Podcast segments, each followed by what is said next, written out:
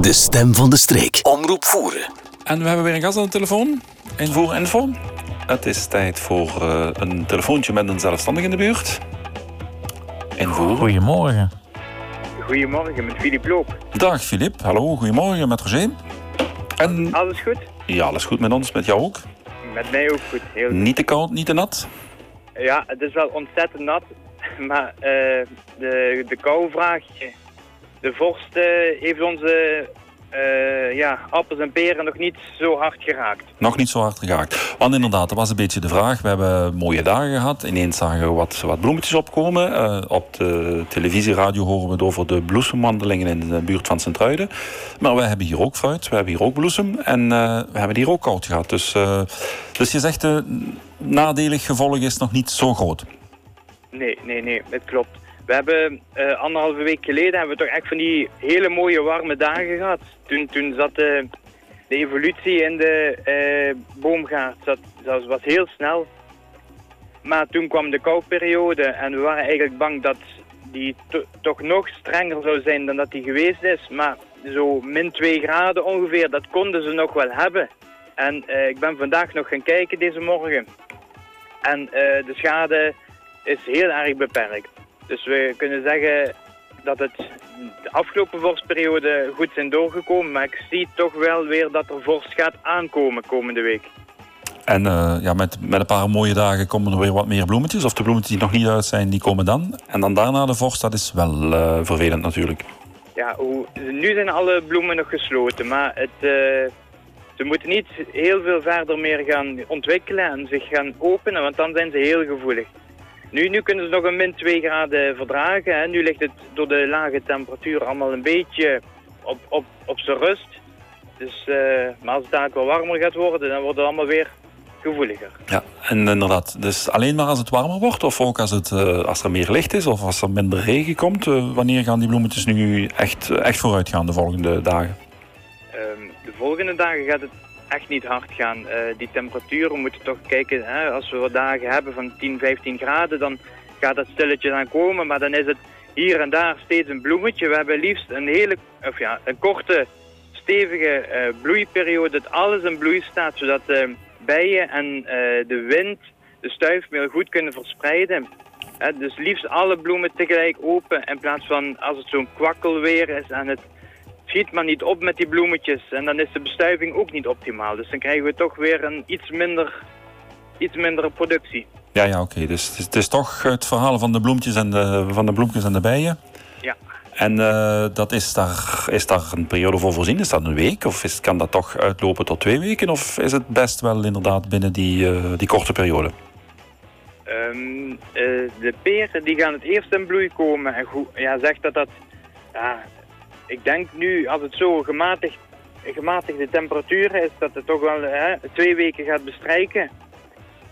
En uh, daarna, of, of overlappend, uh, zullen, de appels in bloesem komen. En dan ook weer zo, zo twee weken. Dus we hebben krappe vier weken dat we mooie bloesemwandelingen kunnen doen. Kunnen doen, oké. Okay. Welk fruit is al, heeft de bloesem al bijna gehad? ik denk aan kersen. Zijn er nog andere fruitsoorten die die vroeger zijn, die, die al... Uh...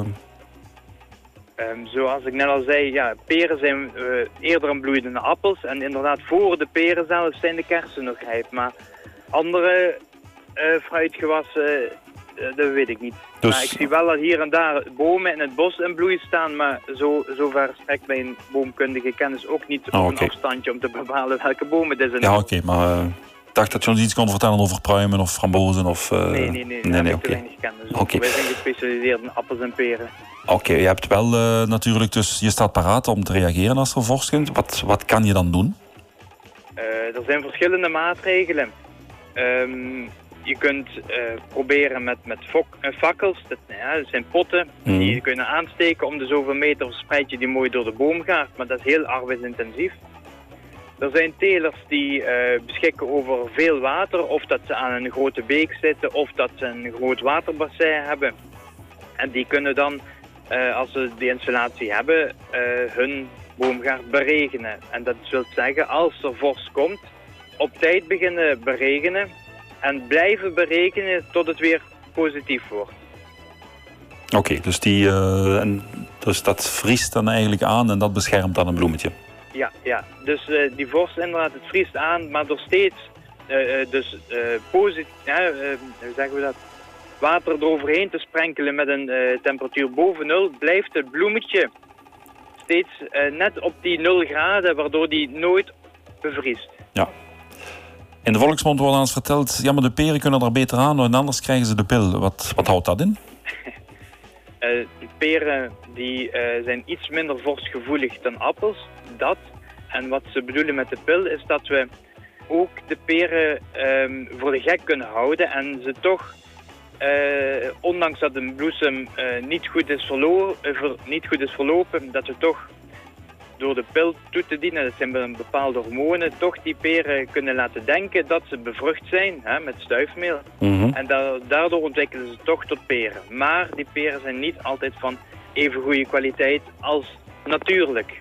Op een natuurlijke manier. Door ja, ja, ja, stuifmeel met de mhm. bloesem en de, en de bijtjes en de wind. Oké, fijn. Bedankt voor, uh, voor al deze uitleg. Uh, uh, ja, gedaan. Dat heb je dus werk genoeg de volgende weken? Uh, ja, we zijn nu, nu is de regen weer gekomen, nu is het oppassen voor, voor schurftinfecties. Hè, want de bomen beginnen weer uit te lopen, dus groenten worden, ze krijgen blad en dan moeten we ze weer gaan beschermen. Dus en dat is weer druk, ja. ja. Ja, En daarnaast heb je misschien ook nog wel appelen van voorgeteeld die, die ook uh, gesorteerd worden? Of, uh...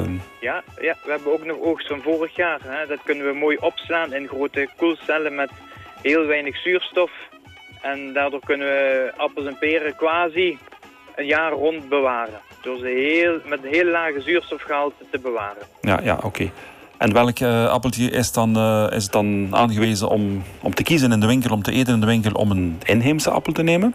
Een inheemse. Dus uh, dat, in België is dat typisch de, de Jonagold en in Nederland is dat typisch de Elstar.